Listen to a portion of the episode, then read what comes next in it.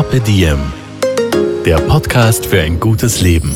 Daniela Zeller und Holger Potje, jede Woche abwechselnd im Gespräch mit inspirierenden Menschen. Welche Rolle spielt ein bewusster Lifestyle für Sie? Woraus schöpfen Sie Kraft? Über Ernährung, Bewegung, Bewusstsein und Erholung. Wie finden Sie die richtige Balance im Leben? Woran sind Sie gescheitert? Und wie sind Sie wieder aufgestanden? Wie gelingt Ihnen das? Was für Sie persönlich ein gutes Leben ausmacht.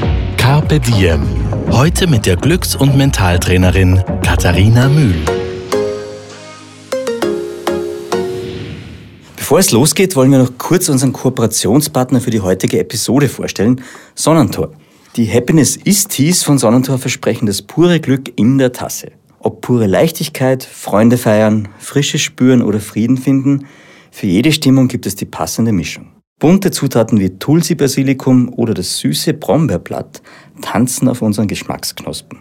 Einfach aufgießen, entspannen und ganz bewusst den Duft der Kräuter über die Nase wahrnehmen.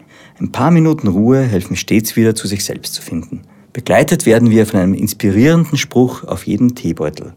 Namaste. Schön, dass du da bist, Katharina. Hallo Holger, ich freue mich sehr, dass du bei mir bist heute und auch ein strahlendes Hallo von meiner Seite. sehr gut, sehr gut.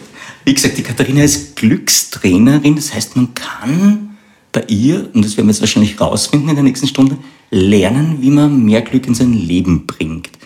Und den meisten von uns geht es ja so, dass wir immer auf der Suche nach dem Glück sind und uns schwer tun, es zu finden, beziehungsweise es festzuhalten vielleicht. Und ein Ort, wo man möglicherweise dieses Glück finden kann, bin ich jetzt draufgekommen, äh, ist ein Glücksmuseum. Und zwar hat das erste Glücksmuseum eröffnet in Kopenhagen.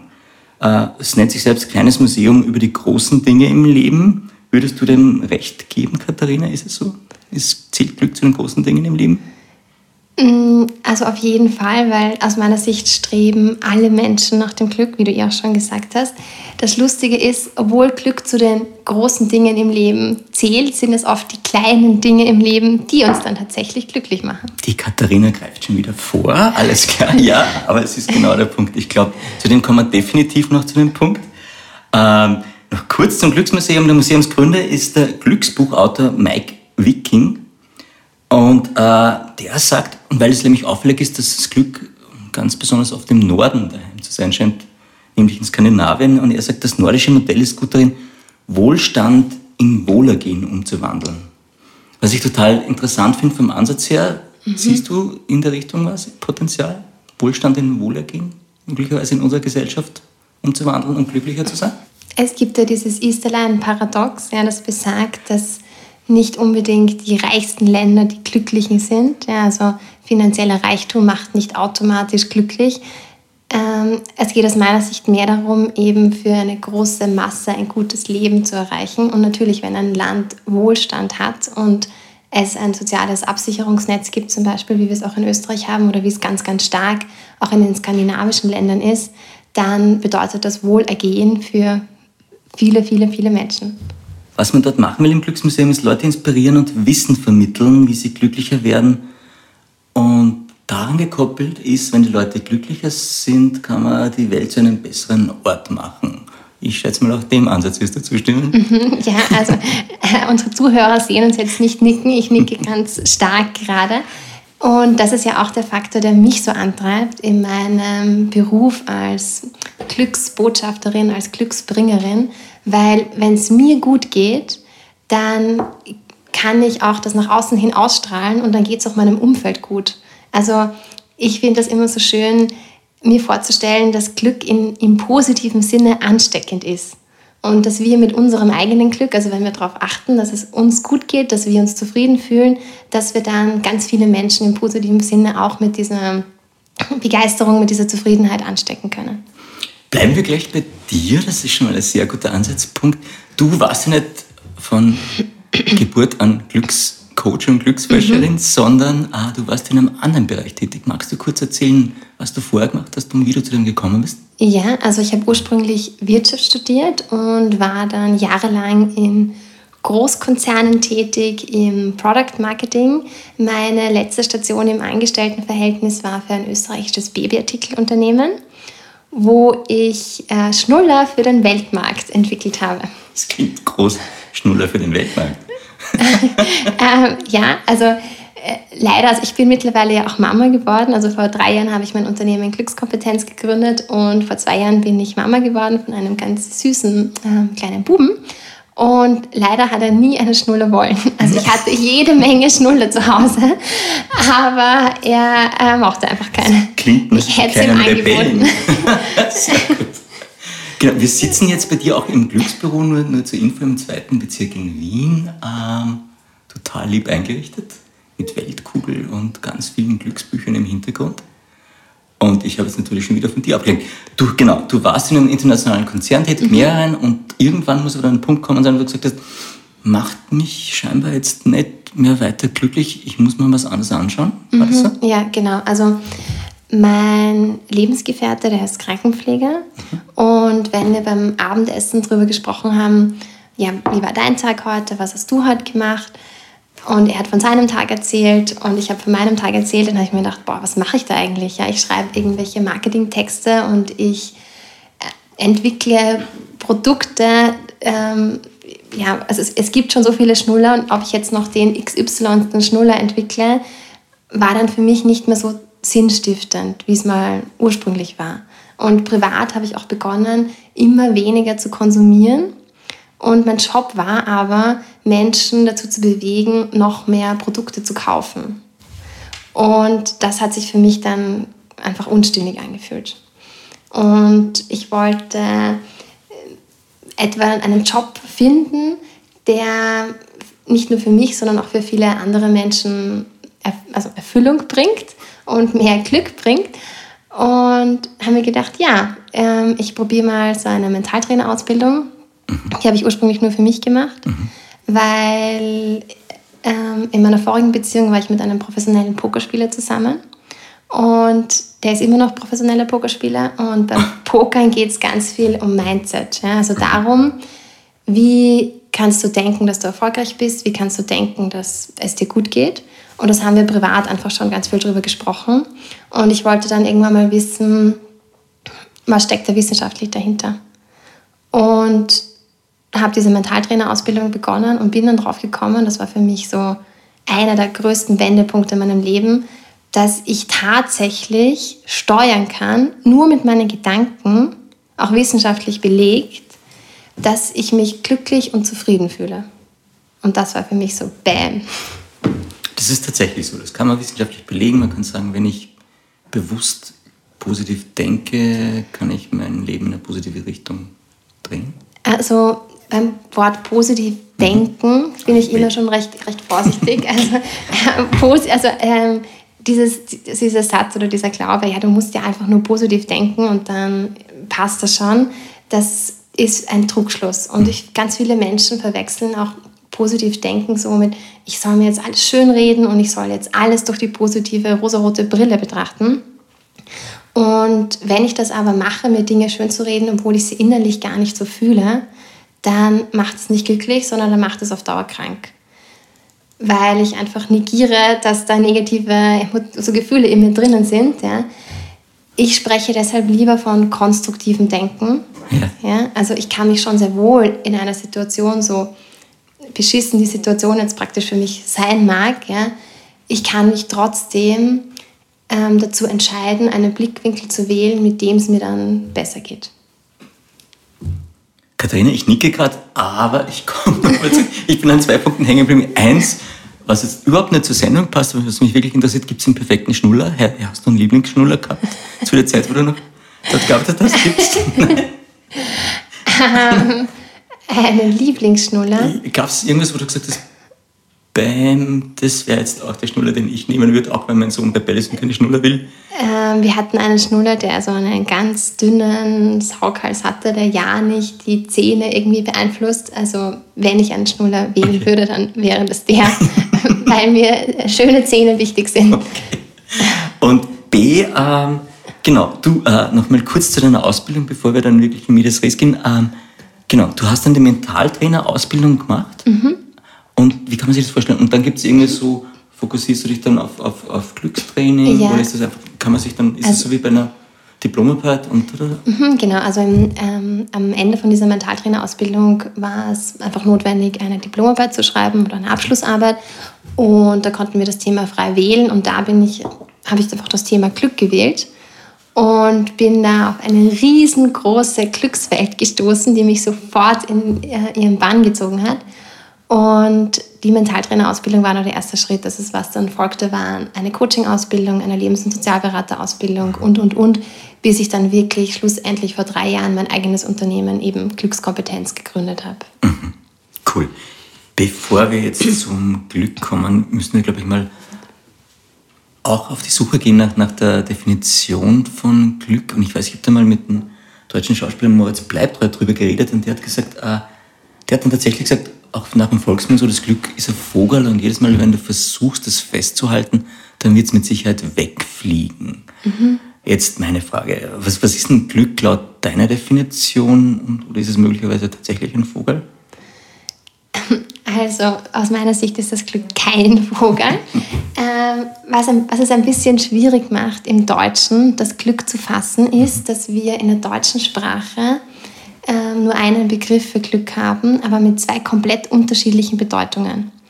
Es gibt einmal Glück haben und dann gibt es glücklich sein. Mhm. Holger, hast du dir schon mal Gedanken gemacht, was ist denn da so der Unterschied für dich? In dem Moment muss ich aufspringen und mir einen Stift. Ja, ich muss kurz mitnotieren. Sehr gut, du bist schneller. Ich habe ihn, danke. Ja. Okay. Also, was ist denn für dich so persönlich der Unterschied zwischen Glück haben und glücklich sein? Ähm, Glück haben ist etwas, jetzt gefühlt nur spontan, wofür ich nichts kann, das mir passiert. Glücklich mhm. sein ist etwas, wo ich wahrscheinlich einen Prozess dahinter habe, dass ich dort hinkomme. Ja, ja, also. Habe ich Punkte Glück, ja, ja, ja, super. Okay. Volle Punkteanzahl. ähm, Glück haben ist so dieses klassische Zufallsglück. Ja, ja das gibt es also, aber auch praktisch. Also das ja, passiert. natürlich. Also es passiert also ein Beispiel ist, Lotterie. Äh, ich, genau, Lotterie. Ich kaufe mir einen, einen Lottoschein und gewinne mhm. im Lotto. Ja. Das Einzige, was ich dafür tun muss, weil sonst kann der Zufall nicht für mich arbeiten, ist, ich äh, brauche diesen Schein. Aber dann liegt es ja. am Zufall, ob ich gewinne oder nicht. Ja. Äh, Zufallsglück ist auch zum Beispiel, ich stelle mich beim Biller an einer, an einer Kasse an und meine ist dann die schnellere als die andere zum Beispiel. Ja. Auch diese ganzen klassischen Du meinst, naja. es hängt echt mit Glück zusammen? Also das ist Glück haben. Ja. ja das ist Zufall, ob das okay. dann jetzt so passt, so passiert. Mhm. Ähm, und worum es bei mir geht, also in meiner Arbeit beschäftige ich mich nur mit glücklich sein, also einem Zustand, den ich selbst aktiv beeinflussen kann. Also ich kann täglich in jeder Minute, in jeder Stunde mit meinen Entscheidungen, mit meinen Gedanken, mit meinen Handlungen dazu beitragen, dass ich glücklich bin. Und für mich dieses, dieser wienerische Spruch, das Glück ist ein Vogel, das ähm, hat für mich mehr mit Zufallsglück zu tun. Mhm. Weil natürlich, ja, ich kann jetzt rausgehen und dann kommt das Glück praktisch vorbei und ich finde einen 100-Euro-Schein auf der Straße. Aber das kann ich nicht selber beeinflussen. Worum es mir geht in meiner Arbeit ist, wo kann ich ansetzen in meinem Alltag, dass ähm, ich ja, aus eigener Kraft dafür sorgen kann, dass ich mich zufriedener fühle. Du hast es jetzt auch schon angesprochen und wir kommen auch auf den Punkt Zufriedenheit. Ganz bestimmt noch, weil das ist ja, glaube ich, die kleine Schwester von Glück. Also da gibt es Zusammenhänge und die scheint auch immer wieder, wenn man Gespräche führt mit Leuten, die sich viel mit Glück beschäftigen, die möglicherweise wertvollere Variante zu sein, weil sie leichter zu erreichen ist. Mm, also Nein. Manche Menschen verwenden Glück und Zufriedenheit und Freude mhm. als Synonyme. Ja? Mhm. Die sehen, dass für sie ist das das Gleiche. Für mich ist es so, dass es im Leben viele Glücksmomente gibt. Also für mich ist so ein Glücksmoment ein kurzer Moment der Hochstimmung. Stellen wir uns vor, wir wandern auf einen Berggipfel und strengen uns so richtig an, vier Stunden lang. Ja? Und dann stehen wir oben auf diesem Berggipfel und breiten die Arme aus und sehen ins Tal, dann haben wir so einen klassischen Peak-Moment, ja, also so einen richtigen Moment, wo ganz viele Glückshormone einschießen. Glück ist nämlich auch oft das Ergebnis einer Anstrengung, weil wir haben uns ja jetzt gerade vier Stunden auf den Berg hinaufgeschleppt. Ähm, ja, also das ist so ein richtiger Glücksmoment da oben. Wenn ich jetzt aber zwei Stunden, zwei Tage, zwei Wochen auf diesem Berggipfel bleibe, dann wird so diese anfängliche Hochstimmung verflogen sein. Ich werde mich aber wahrscheinlich noch immer sehr zufrieden fühlen, weil die Luft da oben so schön ist und weil ich so einen schönen Ausblick habe. Also Zufriedenheit ist so langfristiges Glück in meiner Definition. Mhm. Und eine, also eine hohe Lebenszufriedenheit habe ich dann, wenn ich sehr viele kleine Glücksmomente in meinem Leben habe. Weil logisch, je öfter ich mich gut fühle, desto mehr, desto stärker werde ich auch meine Gesamtzufriedenheit bewerten. Was du jetzt aber gerade impliziert hast, ist, ähm, das fand ich spannend, weil ich so noch nicht betrachtet habe, dass du, wenn du vorher etwas, also eine Anstrengung vollbringst, ist der Glücksmoment nachher ziemlich sicher da und, und, und ist größer da und stärker da? Ist das so? Gibt es einen Zusammenhang? Ähm, ja, also. Also praktisch so, ich muss für was arbeiten und mir etwas erarbeiten, dann ist es mehr wert, als wenn ich es mhm. geschenkt bekomme? So? Nein, nein, nein, nicht nein. unbedingt. Also ähm, es ist ein, eine Möglichkeit, also eine Anstrengung zu haben und einen Erfolg zu haben, einen Erfolg zu spüren und den aus eigener Kraft hervorgerufen zu haben, mhm. wie jetzt zum Beispiel ich besteige einen Berg, ist eine Möglichkeit, äh, mir aktiv einen Glücksmoment zu schaffen. Mhm.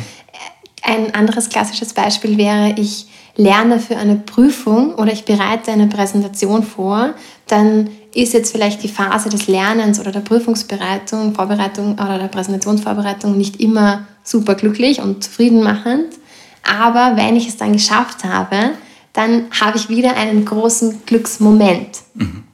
Es ist eine Möglichkeit, mhm. wie wir Glücksmomente schaffen können. Auch bei der Definition, ähm, da gibt es die personifizierte Form von Glück, die, die Fortuna. Mhm. Und die ist blind, launisch, wechselhaft und Fortuna weiblich. Wie würdest, würdest du mir zustimmen? Ähm, also, wie du es jetzt gerade beschrieben hast, das scheint Fortunas persönlicher Weg zum Glück zu sein. Und das finde ich jetzt auch so befreiend. Ja, also, es gibt nicht per Definition den einen Glücksweg oder den einen Weg zum Glück, sondern es gibt immer nur deinen persönlichen. Holger, was ist denn zum Beispiel für dich so richtig glücklich machen in deinem Leben? Puh, gute Frage. Ich glaube, das ändert sich so gefühlt so alle paar Jahre mal. Im Moment merke ich das ganz stark, dass ähm, im Grünen sein, beziehungsweise am Balkon und, und mhm. Pflanzen, also mhm. Gärtnern oder Gärtner spielen. Da ist gerade mhm. bei mir ganz viel und das war aber früher überhaupt nicht. Das heißt, ich glaube, ja, das ändert mhm. sich einfach immer wieder so in Phasen, so wie wenn es Wellen gäbe. Mhm. Und es sind immer andere Dinge. Wie ist es denn bei dir, Katharine, wo du den Spieß so geschickt umdrehen kannst? also, momentan macht mich am allerglücklichsten, mit meinem kleinen Sohn zu kuscheln. Aha. Also, mein Mutterglück ist noch, naja, recht frisch. Ich finde, die Zeit ist so schnell vergangen, also wird es fast zwei Jahre. Ja. Aber für mich ist so ein ultimativer Glücksmoment, wenn ich mit meinem Sohn kuschel und an seinen Haaren rieche zum Beispiel. Aber die, die, Babys, das ist ja wissenschaftlich auch so erwiesen, also Babys riechen ja genauso genial, damit die Eltern sie mhm. auch lieben und das mhm. ist halt auch ein chemischer Prozess. Ich will ja das Glück jetzt nicht vertun, aber das ist auch schon wissenschaftlich chemisch. aber voll gut, also voll schön, ja. ja. Überhaupt, also ich finde so mit meinem Sohn zu spielen mhm. oder ihn zu beobachten in seinem Tun, das ist, er ist für mich einfach ein sehr, ein sehr großer Glückslehrmeister. Mhm. Weil das Besondere an Kindern ist, dass sie viel stärker im Moment sind, mhm. als es oft wir Erwachsene sind. Also wenn er hinfällt, dann steht er auf und grämt sich nicht mehr ewig drüber, dass er jetzt gerade gestolpert ist und sich äh, eingeschlagen hat, sondern ist in der nächsten Sekunde schon wieder im Spiel versunken. Mhm. Und er plant auch nicht, was wir da morgen alles machen am Spielplatz, mhm. sondern er ist einfach jetzt gerade mit seinem Bagger in der Sandkiste.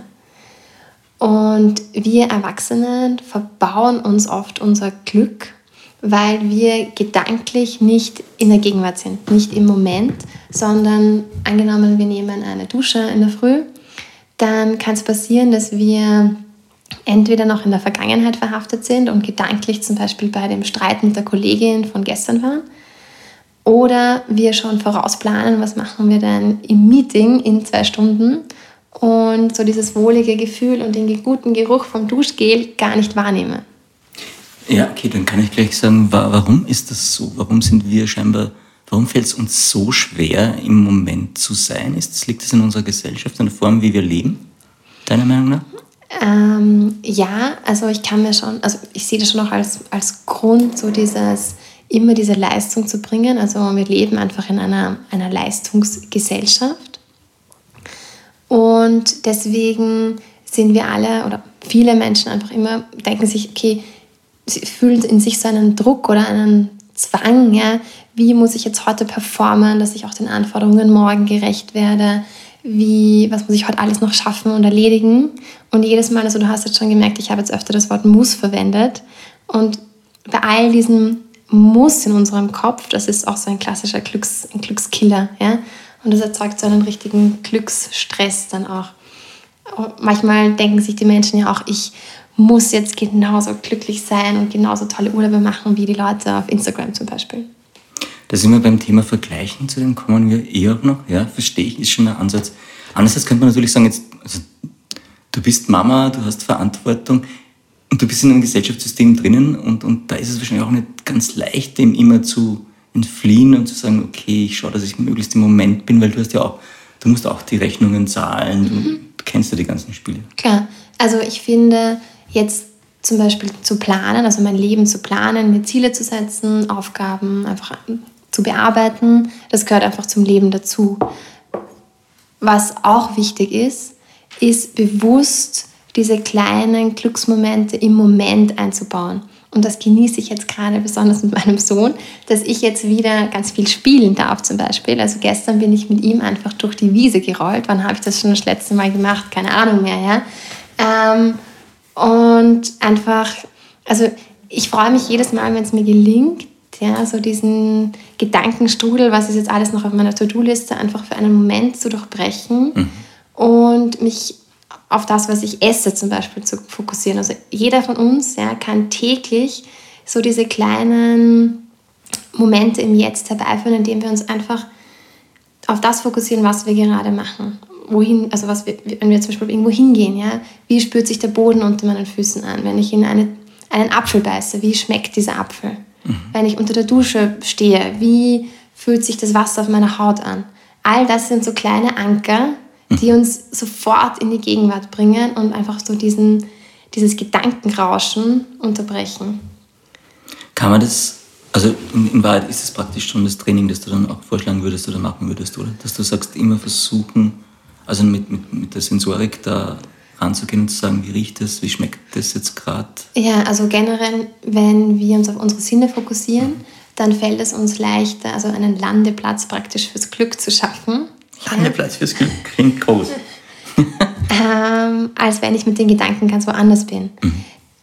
Wo ich auch drauf gekommen bin, dass die meisten Menschen wunderbare Problemexpertinnen und Experten sind, aber wir sind häufig ganz schlechte Glücksexperten und Expertinnen für unser eigenes Leben. Also ich hatte wirklich schon Trainings, wo die Menschen in der ersten Einheit gekommen sind und ich habe sie jetzt gefragt, was ich dich vorher gefragt habe, was macht dich denn so richtig glücklich?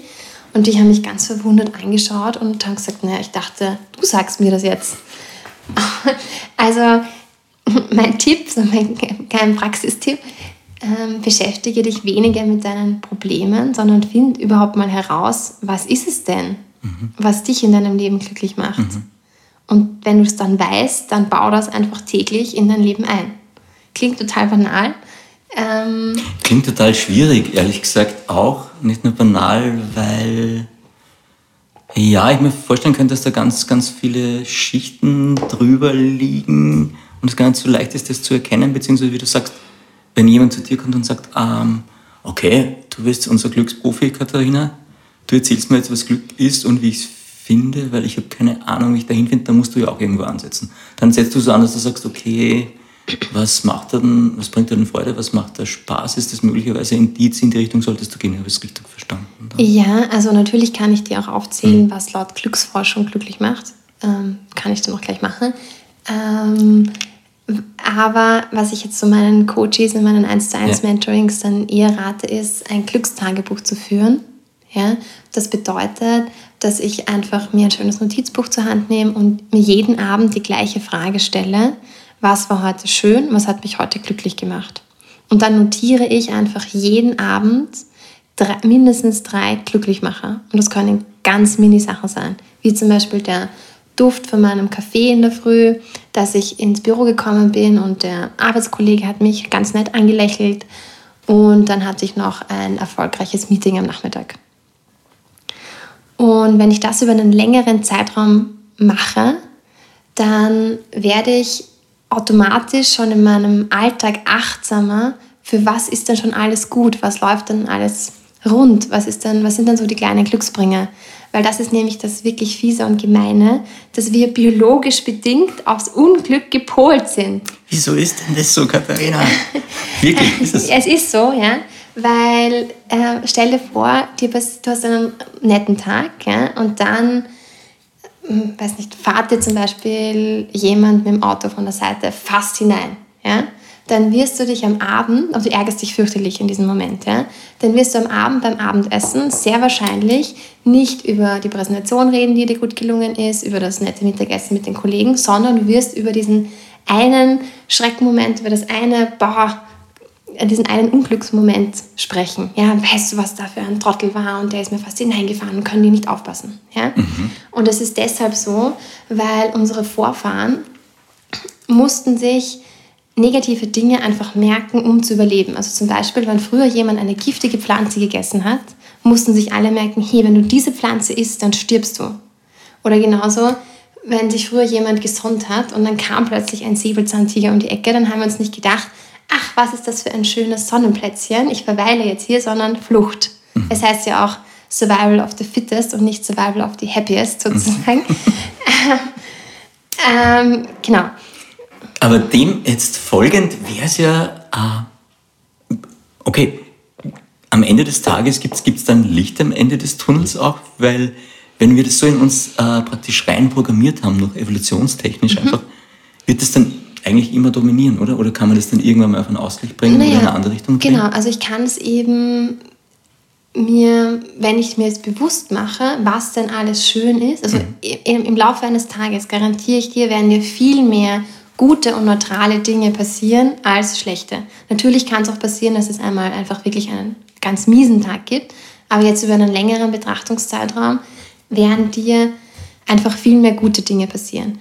Was aber ist, es fällt dir gar nicht mehr auf, weil es selbstverständlich ist und weil du eben nicht bewusst darauf achtest. Und da nochmal zurück zu dem Glückstagebuch, das ist so eine Mini, Mini-Glücksübung, ja, die dauert fünf Minuten täglich und ich sage sie immer, immer wieder, weil sie einfach so unglaublich wirksam ist.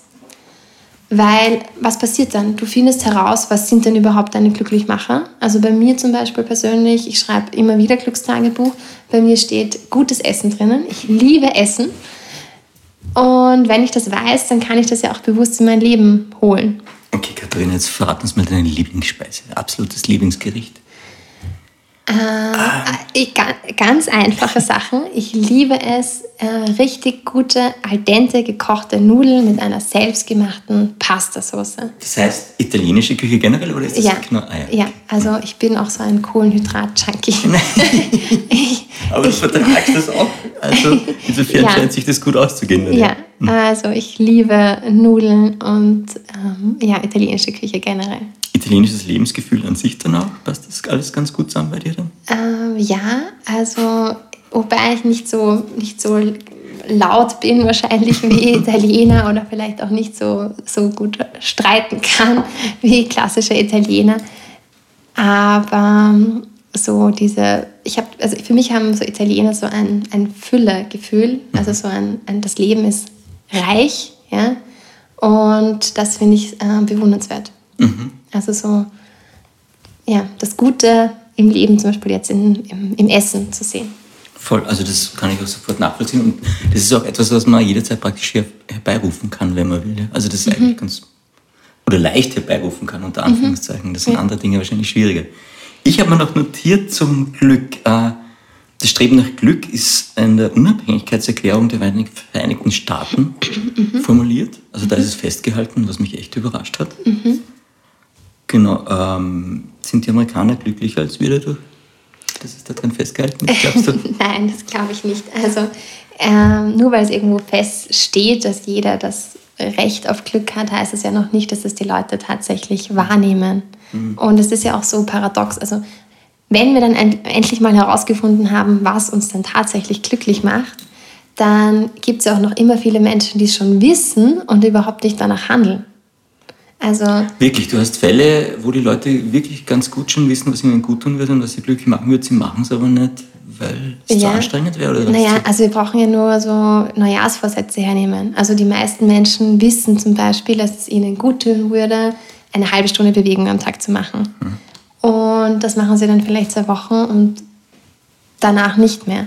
Also wenn wir es herausgefunden haben, heißt es noch lange nicht, dass sie noch wirklich ähm, aufs Parkett bringen. Mhm. Aber das heißt, weil es so anstrengend wäre für uns möglicherweise oder weil damit Dinge verbunden sind, die halt Aufwand benötigen, wie du auch vorher gesagt hast, am Berg gehen und wenn du dann oben bist, hast du den Moment fast garantiert. Mhm. Vielleicht stark schnaufst, aber dann auch sagst, ja. boah, genial. Also generell liebt das Glück Aktivität. Also es ist schon so, dass wenn wir aktive Dinge tun, mhm. dann machen uns die glücklicher, als wenn wir jetzt stundenlang vorm Fernseher Netflix schauen. Also es ist wissenschaftlich schon erwiesen, auch von der Glücksforschung her, mhm. wenn wir zum Beispiel ein Hobby haben, wenn wir Sport machen, wenn wir rausgehen und andere Menschen treffen, wenn wir etwas Neues ausprobieren. Das sind so Dinge, die glücklicher machen. Und weil ich vorher kurz angesprochen habe, ja. jetzt aus Forschungsperspektive, ja. ja gibt es halt so ein paar Sachen, die einfach so standardmäßig glücklich machen.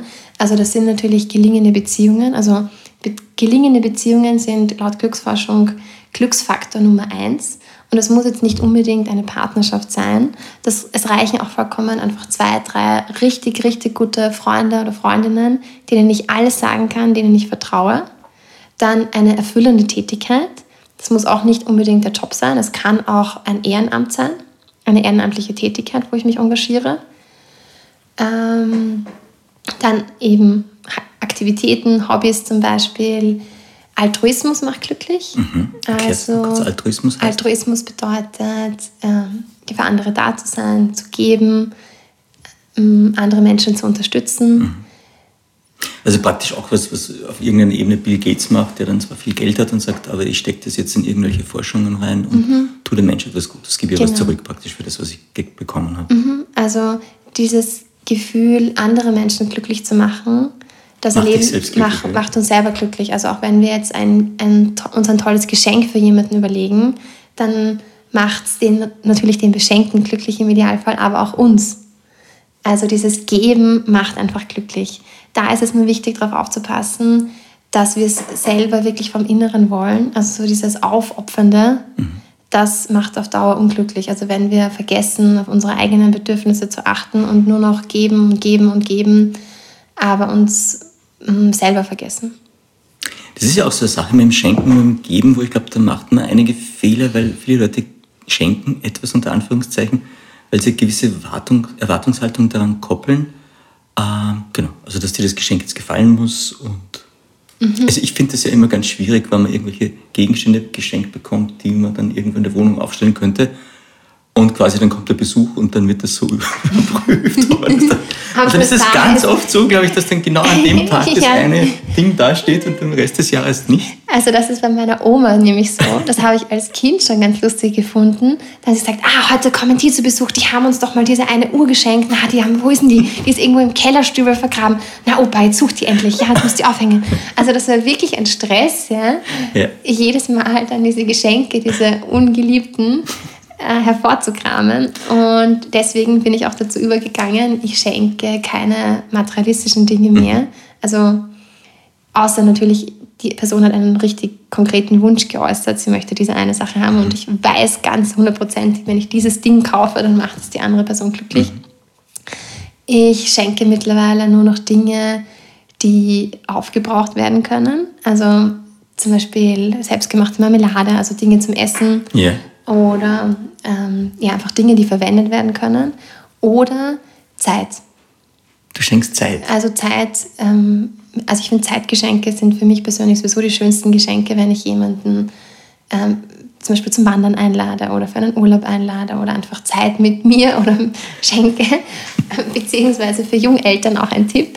Ähm, wenn ihr Jungeltern auch im Freundeskreis habt, könnt ihr auch ihnen Zeit zusammenschenken, indem ihr sagt, okay, ich schenke euch, ich passe auf die Kinder auf, ich schenke euch Babysitten zum Beispiel.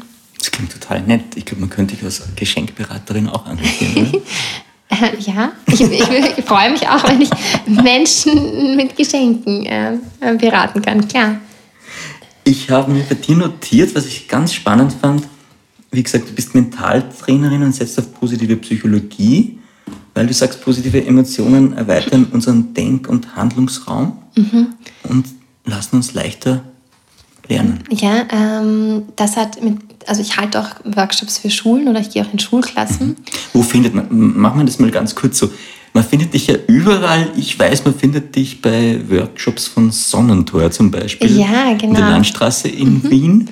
Das ist total nett. Wie ist das zu dem gekommen? Ähm, ich bin einfach hineinspaziert und habe, ich weiß ja, dass sie ganz viele so Glücksprodukte haben, zum mhm. Beispiel den Glückstee, den ich auch ausschenke hier bei mir in meinem Glücksraum. Äh, bin einfach reinspaziert und habe gesehen, dass sie Workshops anbieten und habe einfach ganz frech gefragt, hey, ähm, hättet ihr Lust, dass ich bei euch Workshops mache? Mhm. Und die haben sofort ja gesagt. Und mittlerweile habe ich schon sehr, sehr viele Workshops dort auf dem, also im Sonnentor Landstraße gehalten und ab Herbst wird es auch wieder neue Workshops geben. Und was, was erfahre ich dann in so einem Workshop bei Sonnentor von dir? Was erzählst du uns dann, das, was du uns heute erzählst, oder sind das wieder spezielle Themen? Noch mehr spezielle Themen. Mhm. Also ich halte dort so einen klassischen Glückskompetenz-Einstiegsworkshop. Okay. Da spreche ich drüber, was ist denn Glückskompetenz überhaupt? Eben auch so ähnliche Tipps, wie ich jetzt heute schon gegeben habe. Wie kann ich denn jetzt wirklich meinen Alltag noch glücklicher machen? Wie kann ich denken, dass ich glücklicher werde? Und so weiter. Und ich bin auch so die Praktikerin. Also vom Denken alleine ist es ja noch nicht getan. Ich habe jetzt schon öfters heute auch gesagt, es kommt aufs Tun an. Also zum Beispiel wieder zum Berg. Ja. Also es reicht nicht nur dir vorzustellen, dass du zum Berggipfel gehst, ist auch schon ein guter Ansatz, aber dann ist auch wirklich umzusetzen. Und das lebe ich auch in meinen Workshops. Also es gibt immer einen kurzen theoretischen Glücksinput und dann wird praktisch gearbeitet. Cool. Das heißt, die eine Ebene sind die Workshops, die du machst, die andere Ebene, wie du es gesagt hast, man findet dich noch in Schulen, da kann man dich antreffen? Ja, also ich werde von Schulen eingeladen. Mhm. Also mittlerweile ist es auch so, dass Glück schon ein, ein Schulfach ist, also ein Schulversuch. Es gibt schon ähm, Glück wirklich als Unterrichtsfach. Ähm, und da werde ich äh, immer wieder eingeladen, einfach in diesem Fach zu sprechen. Oder auch zum Beispiel Glück ist auch im, im Fach Ethik oft ein Blog. Da wurde ich auch schon eingeladen. Und ich halte auch Workshops für Lehrer und Lehrerinnen, wie sie denn Glückskompetenz in den Unterricht bringen können. Finde ich jetzt echt faszinierend. Ich wusste nicht, dass das schon ein Unterrichtsfach ist, unter Anführungszeichen. Ja. Mhm. Also in Deutschland ist es noch größer. Ja. Es kommt auch von diesem Ernst-Fritz-Schuberts-Institut, kommt das, ähm, dieses Schulfach Glück. Mhm. Und ich finde das auch einen sehr spannenden Ansatz. Und Klingt so, als hättest du eine glückliche Zukunft für dich, weil das ist dann total super, wenn man selbstständig ist und dann von Schulen eingeladen wird und Workshops wird. Das läuft ja dann eh ganz gut. Mhm. Und mein Hauptbusiness sind so diese 1 zu 1 Glücksmentorings eben, mhm. wo Menschen sagen, hey, ähm, ich habe einfach im Laufe meines Lebens so viele hinderliche Überzeugungen angehäuft, ähm, Ängste, Selbstzweifel, die ich wieder loswerden möchte. Und die unterstütze ich dann wieder in ihre ursprüngliche Glückskompetenz zu kommen. Und nochmal zurück, was du gesagt hast, also ja. gute Gefühle erweitern unseren Denk- und Handlungsspielraum. Und ja, das ist für die Schulen ebenso wichtig und fürs Lernen, weil wenn wir uns ärgern, dann haben wir einen sogenannten Tunnelblick. Okay. Stell dir mal vor, du stehst am Flughafen und du versäumst gerade deinen Flug. Ja? Dann wirst du so, so richtig ärgern, das es jetzt nicht und es wird dir wahrscheinlich auf die Schnelle kaum Möglichkeiten einfallen, wie du von A nach B kommst. Und erst wenn du dich wieder ein bisschen beruhigt hast, wenn du jetzt die Situation schon akzeptiert hast, okay, dieser Flug ist einfach weg, dann kannst du wieder in Möglichkeiten denken. Und dann fallen dir kreative Optionen ein, wie du jetzt von A nach B kommst. Und das das Fatale in Schulen oft, ja, also so Druck und mhm. Angst, das lässt uns einfach nicht kreativ denken. Nur wenn es uns gut geht, wenn wir uns gut fühlen, dann wird unser Geist also praktisch weit. Mhm. Ja? Und es ist auch wissenschaftlich nachgewiesen, dass Menschen in Situationen, in denen sie sich gut und entspannt fühlen, einfach ähm, viel innovativer denken können. Das Ding ist aber jetzt, so wie du es erwähnt hast, ich verstehe es total, aber wie schaffe ich es denn jetzt wirklich, um bei dem Beispiel am Flughafen zu bleiben, aus dem Tunnelblick dann in dem Moment wieder rauszukommen und mich gut zu fühlen, weil es wird jetzt gar nicht so easy sein, oder? Gibt es da Anleitung praktisch, was man machen könnte in dem Moment? Ähm, also das, der erste Tipp wäre, die Situation zu akzeptieren, wie sie ist. Und das ist häufig schon das Schwierigste. Ja. Und das ist das, was uns am allerschwierigsten fällt, einfach etwas zu akzeptieren, so wie es ist. Weil angenommen, wir fahren in einen, einen Stau, ja, dann könnten wir sagen, okay, es ist jetzt ein Stau, ja, kann ich nicht ändern, ist so. Was aber passieren wird, ist, dass wir uns entweder super ärgern, ja, mein Gott, und jetzt habe ich mein Meeting und bla bla bla und bin total im Grant. Gleiche Situation, mhm. ja, es ist immer noch der Stau. Mhm. Oder aber ich denke mir, okay, wie kann ich es mir denn jetzt fein machen im Stau und gerade im Handschuhfach und finde vielleicht ein Hörbuch, das ich hören möchte. Und es ist dann praktisch dreimal die identische Situation. Also yeah. einmal sehe ich es einfach recht gelassen, neutral, ist so, kann ich nichts ändern. Yeah. Einmal ärgere ich mich fürchterlich drüber und einmal nütze ich diese Zeit für mich. Mhm. Und das zeigt wieder, und auch wieder bei dieser Flughafensituation, es ist nicht die Situation, die uns jetzt grantig oder glücklich macht, sondern es ist immer die Einstellung, die wir, die wir zu dieser Situation wählen. Mhm. Weil sonst müssten ja alle Menschen, die in einer gleichen Situation sind, auch gleich fühlen. Und das ist nicht so. Also ich kann mich erinnern an Meetings, die ich früher im Konzern hatte, wo ich eine Stunde drinnen gesessen bin und ich mir gedacht habe, boah, das ist totale Zeitverschwendung, das gibt es ja nicht. Ja? Und ganz grantig aus diesem Meeting rausgegangen bin. Und dann habe ich das meiner Kollegin erzählt und die gesagt, na was, ich weiß überhaupt nicht, was du hast. Ich fand es total produktiv und war ganz entspannt. Ja? Also es ist nicht die Situation, die unser Gefühl erzeugt, sondern eben, wie wir diese Situation bewerten. Mhm. Und wir werten ständig.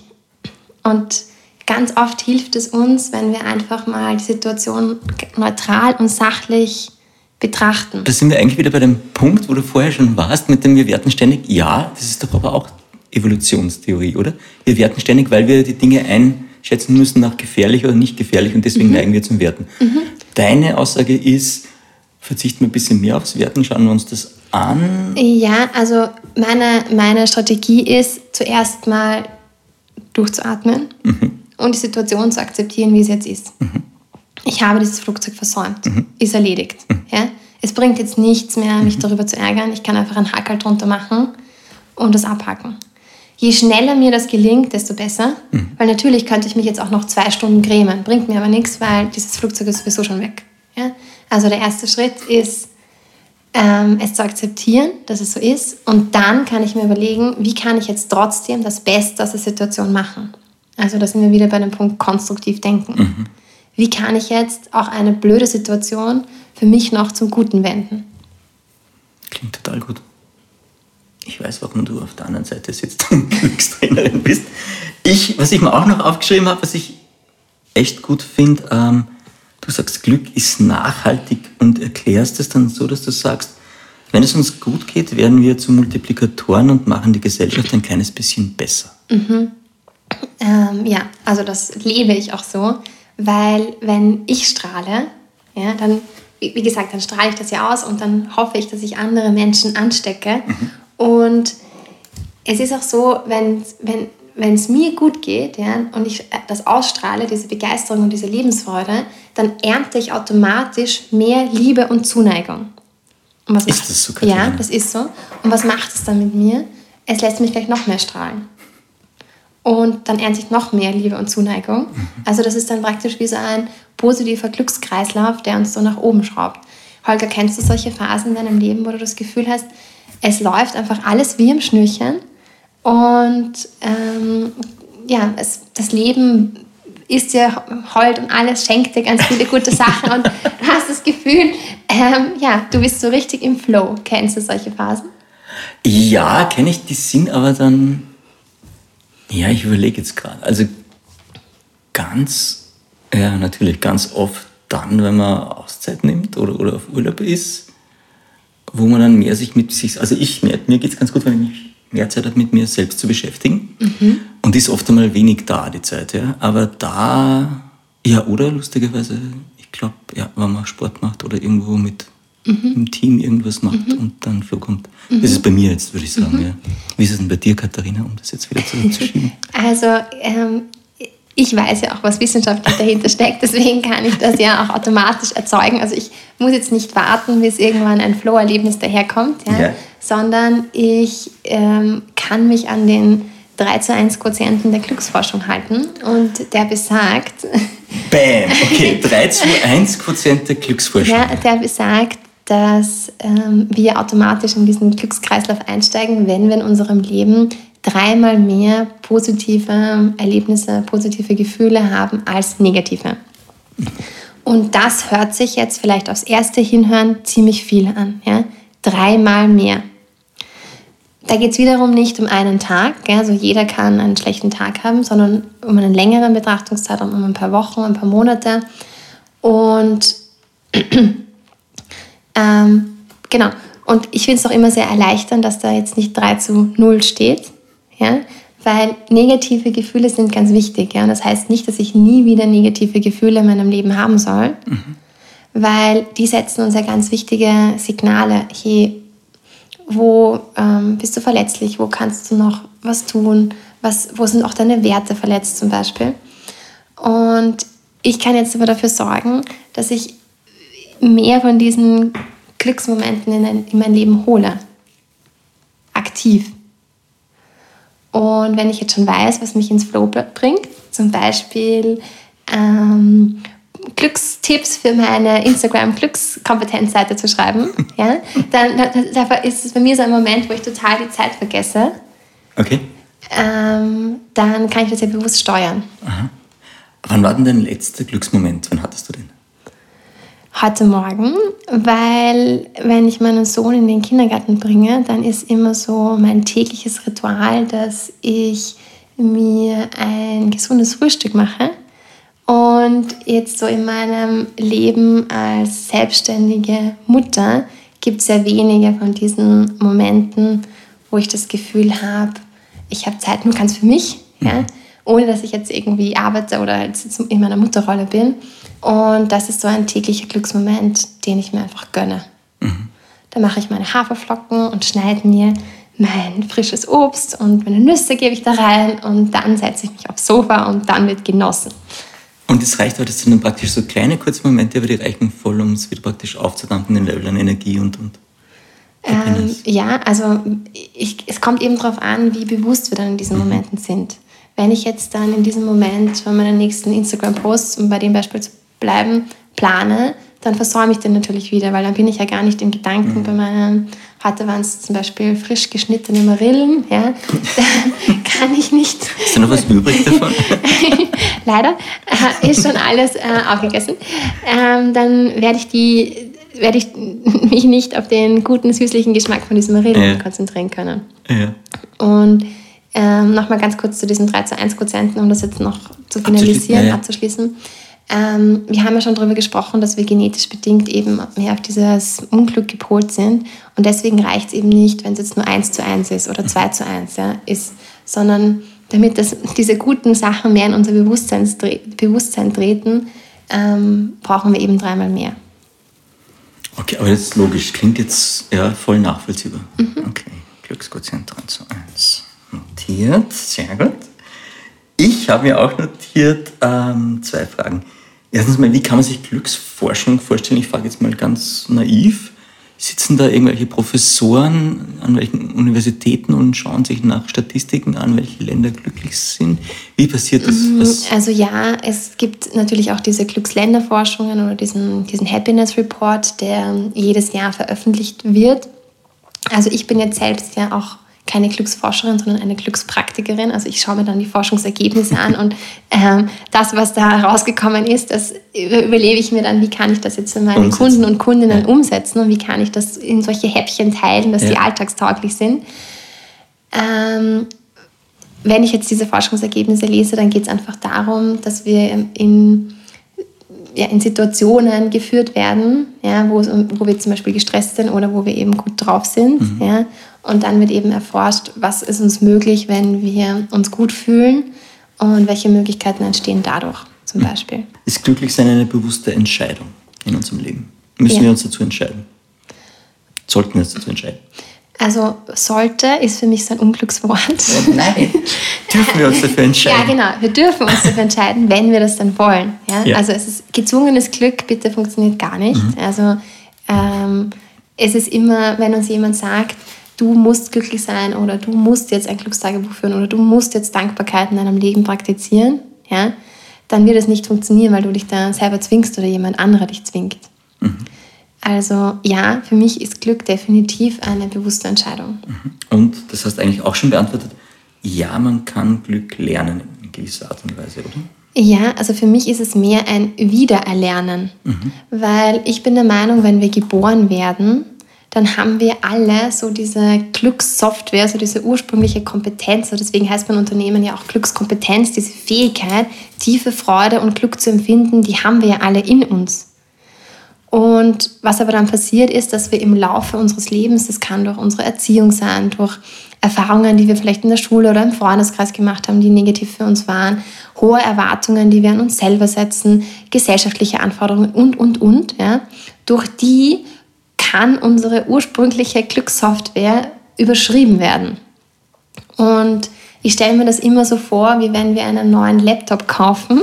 Ja, am Anfang funktioniert der super schnell ja, und dann streamen wir vielleicht irgendwas illegal im Internet und laden uns ein paar Viren runter oder hauen da jede Menge Programme und Fotos drauf und irgendwann, also bei meinem Laptop ist es dann so, der stürzt dann ab oder läuft einfach langsamer. Und jetzt im übertragenen Sinne ist es das, was ich auch in meinen Workshops und in meinen Trainings mache. Ich schaue mir an mit meinen Kunden, mit meinen Kundinnen, was hast du denn da für hinderliche Überzeugungen angehäuft? Und lass praktisch den Virenscanner drüber laufen und wir missten alles aus, was dich einfach daran hindert, deine Glückskompetenz zu leben. Also deswegen ist es für mich ein Wiedererlernen und ich finde das doch immer sehr ermutigend, weil wenn wir etwas schon mal konnten, dann ist es ja viel leichter, es wieder zu erlernen. Und ich sehe das bei meinem Sohn, wenn seine Grundbedürfnisse erfüllt sind, ja, also wenn der ähm, nach Hygiene, nach Nahrung, nach Zuwendung, dann ist er einfach zufrieden.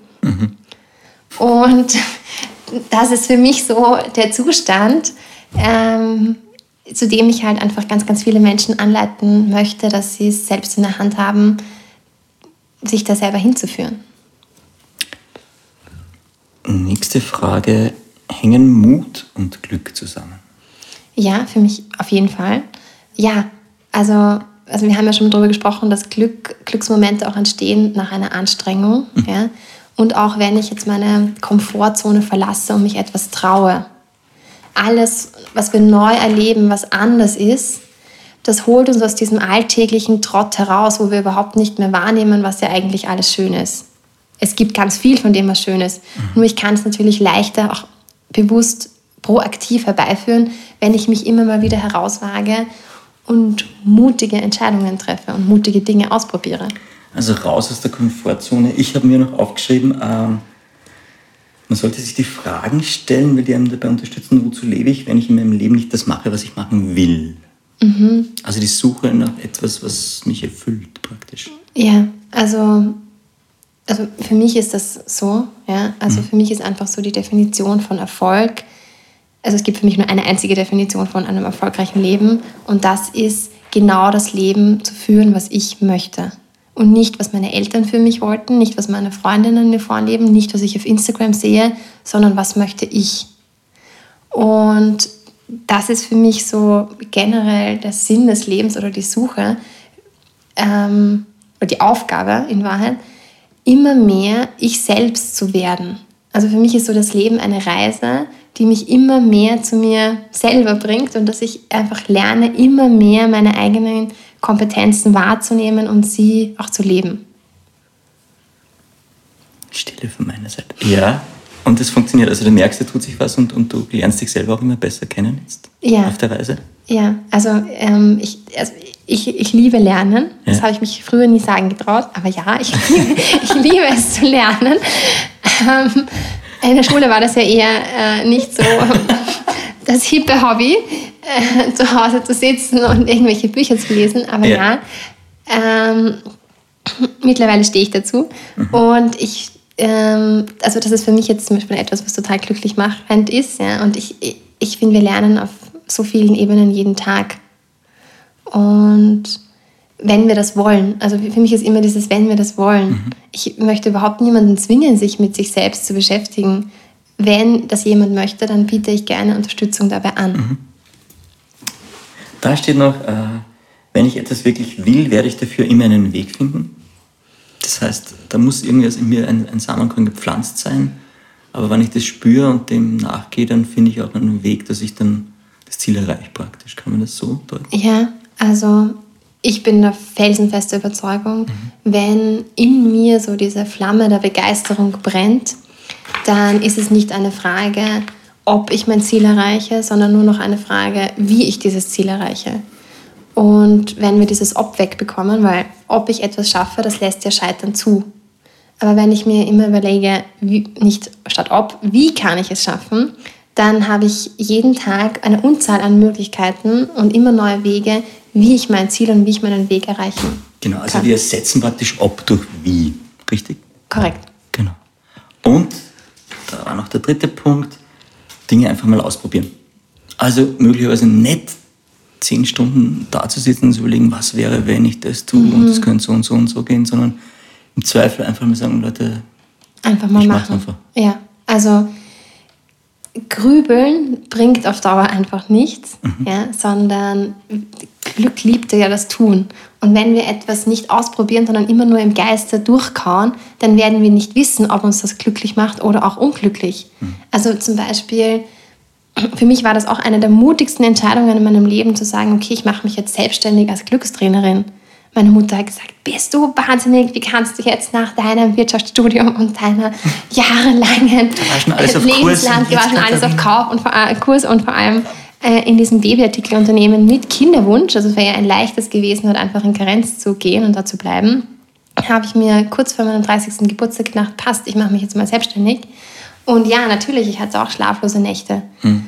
Ähm, und ähm, trotzdem habe ich es einfach gewagt und es ausprobiert, weil nur wenn ich es beim Ausprobieren merken wir dann, passt das zu uns oder nicht. Und es ist ja eine genauso wertvolle Information, wenn ich herausfinde, hey, ich habe mir das immer ganz wunderbar vorgestellt, aber wenn ich es dann wirklich tue, dann taugt es mir gar nicht. Mhm. Also deswegen bin ich weniger grübeln, mehr machen, weil dann weißt du schon nach ein paar Tagen, passt das für dich oder nicht. Und grübeln kann man auch Jahre, ohne dass sich irgendwas verändert.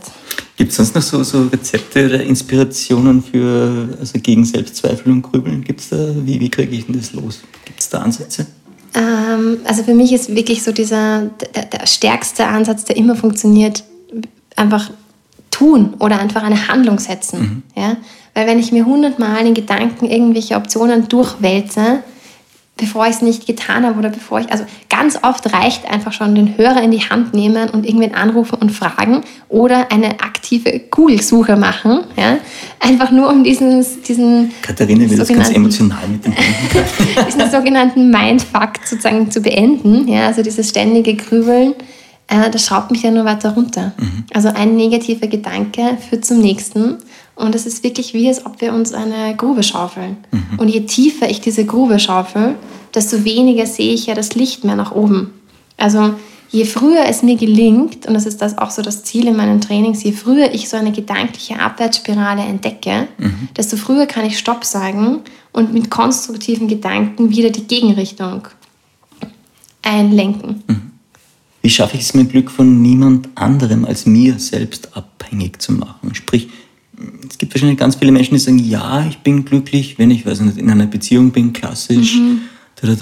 Und ich kann aber nur in der Form glücklich sein, was aber so nicht ist am Ende des Tages. Mhm. Wie holt man die Leute ab oder wo holt man sie da am besten ab? Was kann ich da tun?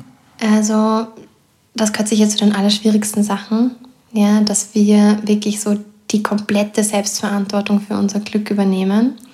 Und du hast jetzt schon den Satzanfang richtig mal gewählt mit wenn ich in einer Beziehung bin. Also das ist so diese klassische Wenn-Dann-Falle. Äh, da kann ich mir dann mal bewusst machen, was denn so diese Wenn-Danns in meinem Kopf sind. Ja, also äh, wenn ich in einer Beziehung bin, wenn ich mal dieses Haus habe, wenn ich mal diese Beförderung habe, wenn ich dann das Kind habe, dann bin ich glücklich. Das ist insofern fatal, weil ich somit mein Glück mein ganzes Leben lang bis zu meinem Sterbebett aufschieben könnte. Ja? Weil ich denke mir, wenn ich mein Studium abgeschlossen habe, dann werde ich mal glücklich sein. Dann denke ich mir, wenn ich mal den super Job habe, dann. Wenn ich mal verheiratet bin, dann. Und irgendwann denke ich mir dann, wenn ich dann in Pension bin, dann werde ich mal glücklich sein und dann werde ich diese Zeit haben, endlich diese Weltreise zu machen. Die große Reise, ja.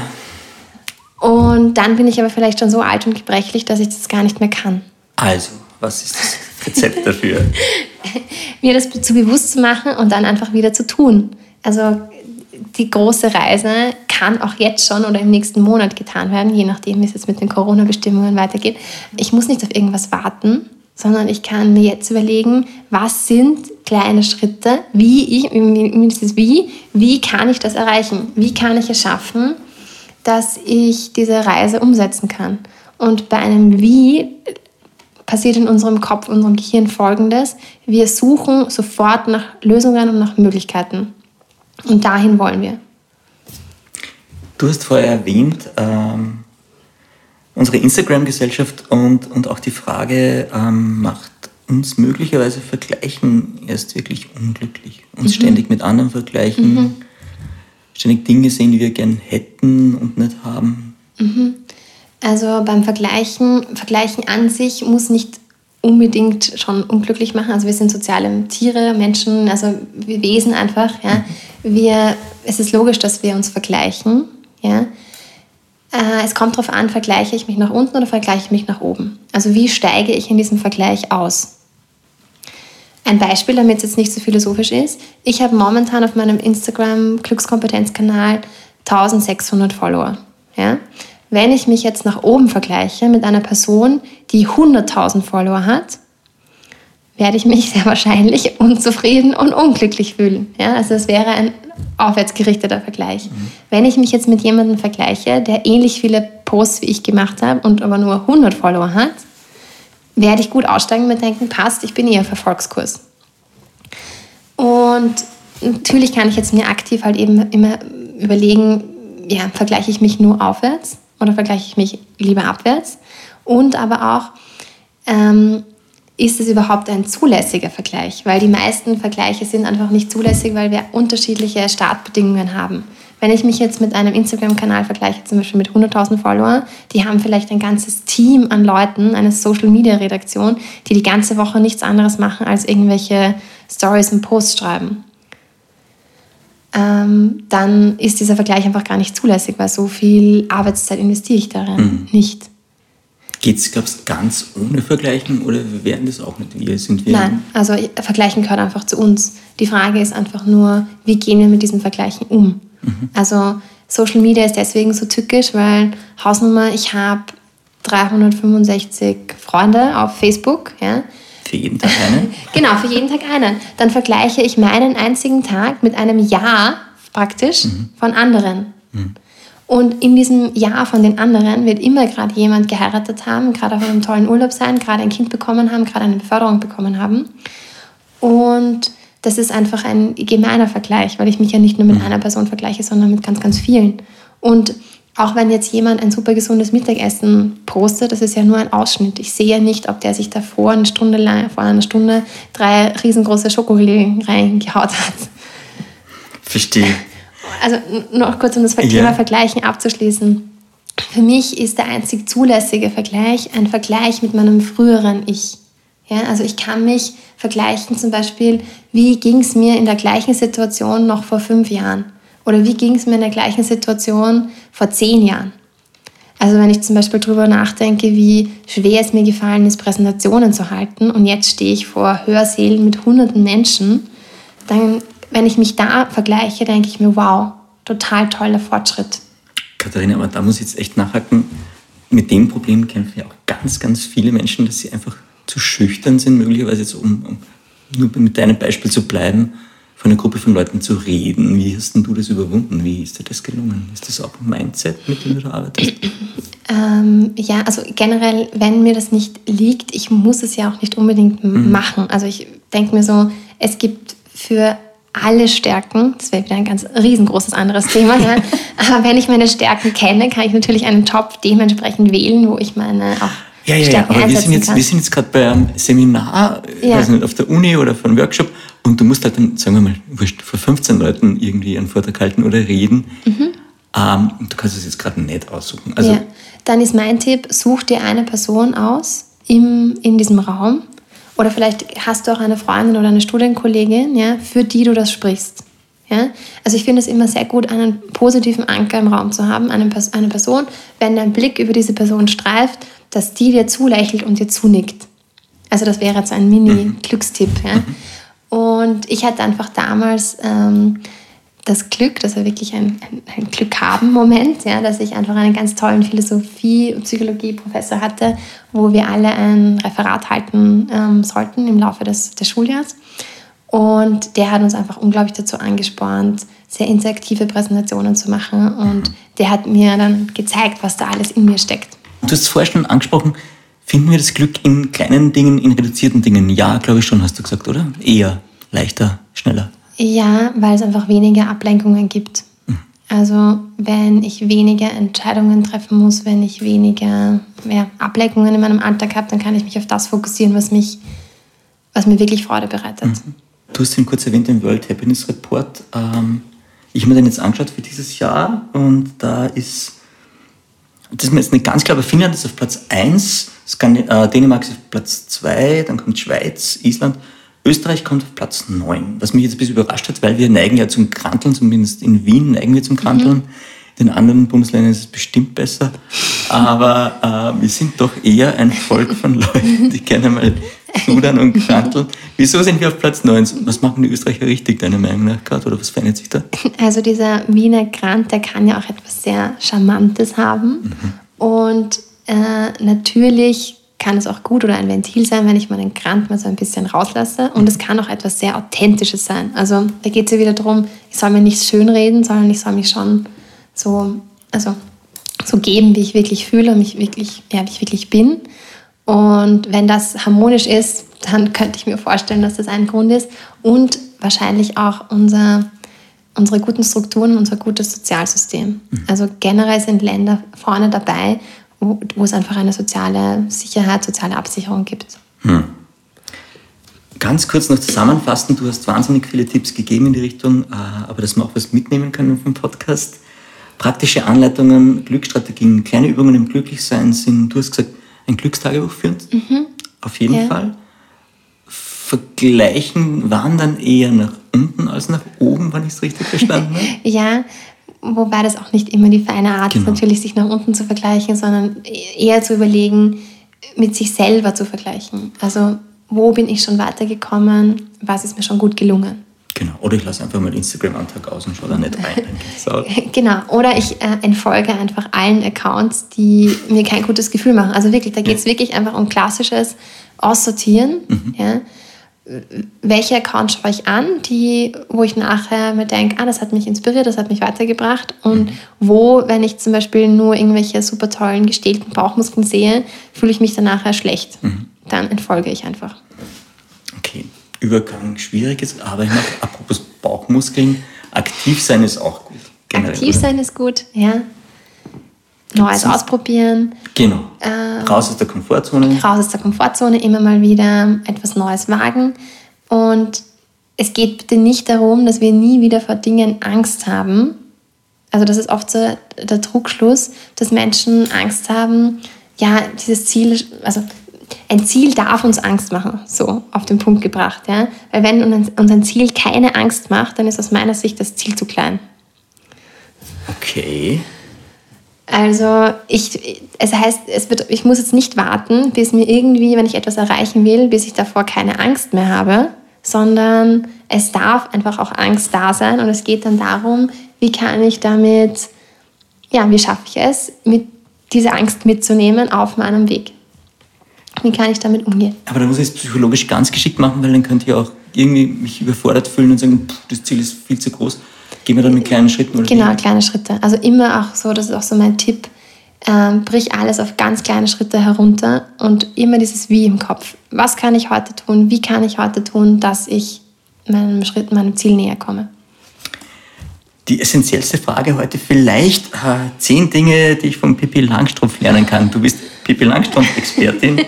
Das Wichtigste finde ich, was wir von Pippi Langstrumpf lernen können und mein Lieblingszitat von ihr ist, Das habe ich noch nie probiert. Deswegen bin ich völlig sicher, dass ich es schaffe. Weil natürlich denken sich die meisten Menschen, was, das habe ich noch nie probiert, keine Ahnung, ob ich das schaffe. Ja. Und äh, da sind wir wieder beim Thema Mut. Also, wenn du es noch nie probiert hast, woher sollst du es denn wissen? Ja? Also probier es einfach und find neue Sachen über dich heraus.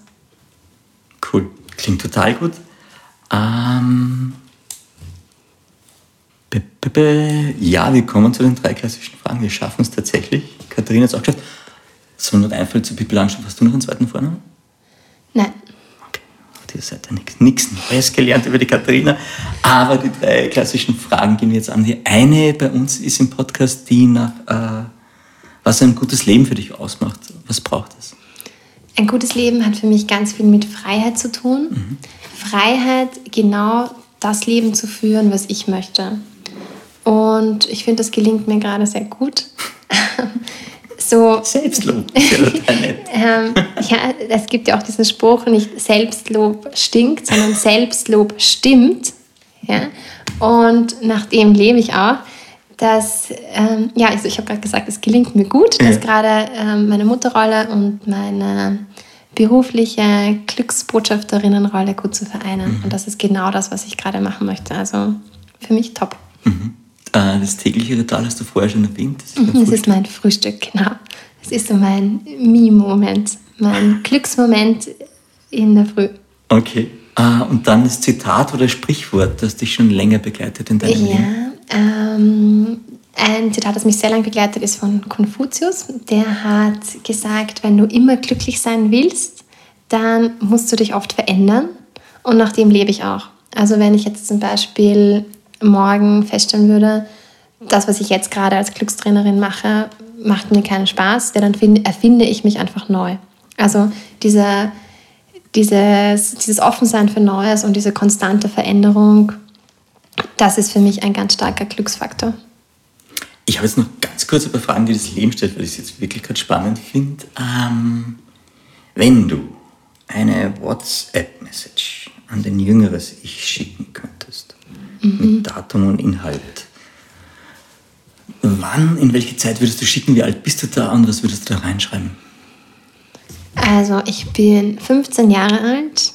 Also äh, Ja. mein jüngeres Ich ist 15 Jahre alt. Ich bin gerade so in der Pubertät super Mitläuferinnenphase. Und ich würde mir schreiben, lass die anderen andere sein und mach dein Ding. War das schwer damals? Es war für mich total schwierig. Ja. ja.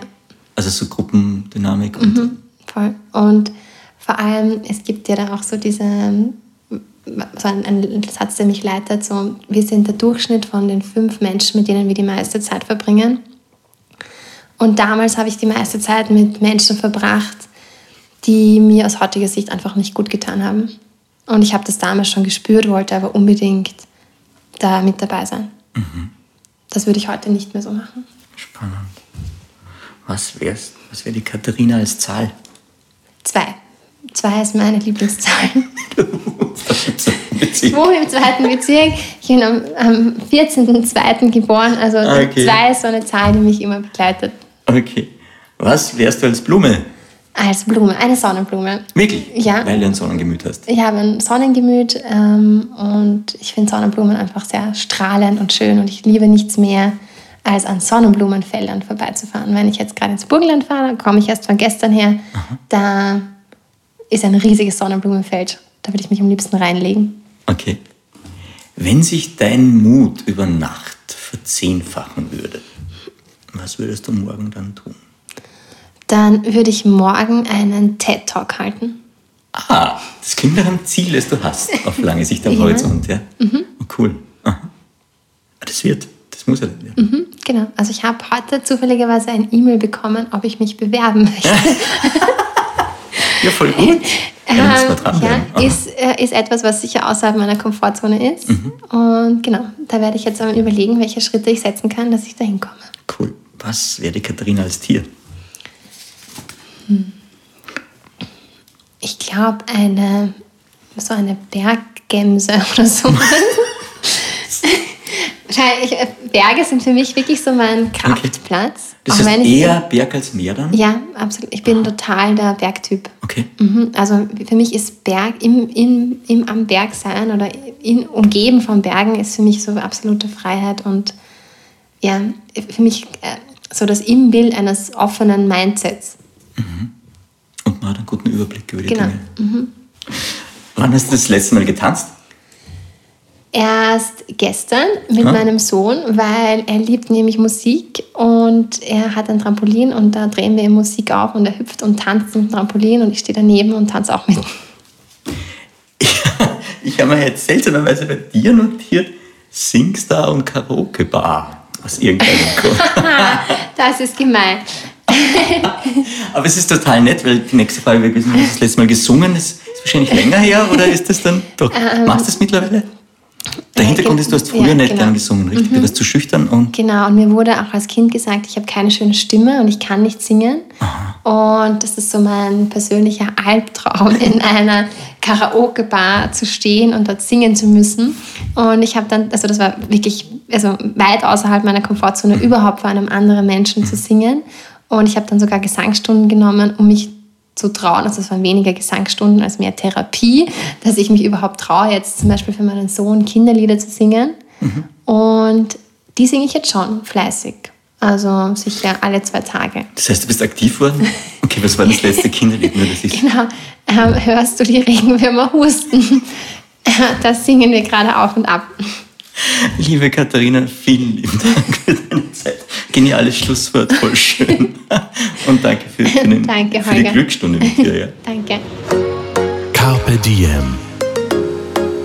Katharina, ich habe da, warte mal, ah, ich habe da heute Glückskekse mitgebracht. Warte mal. Magst du dann aussuchen? Ja. Ja. Genau. Und magst du ihn aufmachen und schauen, was so die Glücksbotschaft für dich ist für nächste Woche?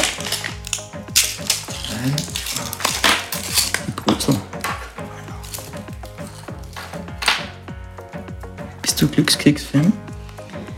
Ja, ich finde, da stehen immer spannende Dinge drinnen. Ich hatte auch schon mal den Spruch, dein Glück ist in einem anderen Keks.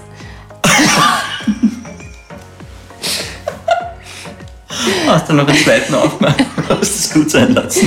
Sehr großartig. Ich frage mich, warum es nie negative Glückskekse gibt. Das wird doch auch, das wird doch voll schocken, wenn du da aufmachst und dann irgendwie so, morgen fällt dir ein Ast auf den Fuß.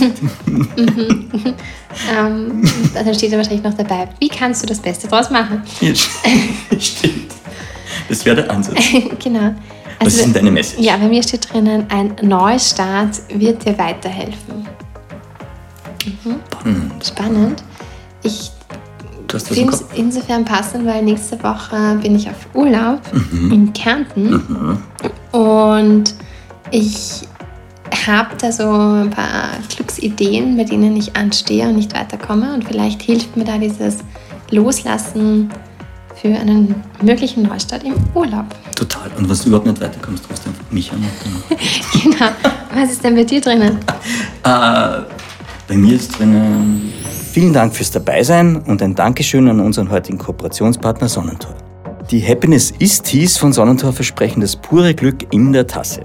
Ob pure Leichtigkeit, Freunde feiern, Frische spüren oder Frieden finden, für jede Stimmung gibt es die passende Mischung. Bunte Zutaten wie Tulsi-Basilikum oder das süße Brombeerblatt tanzen auf unseren Geschmacksknospen.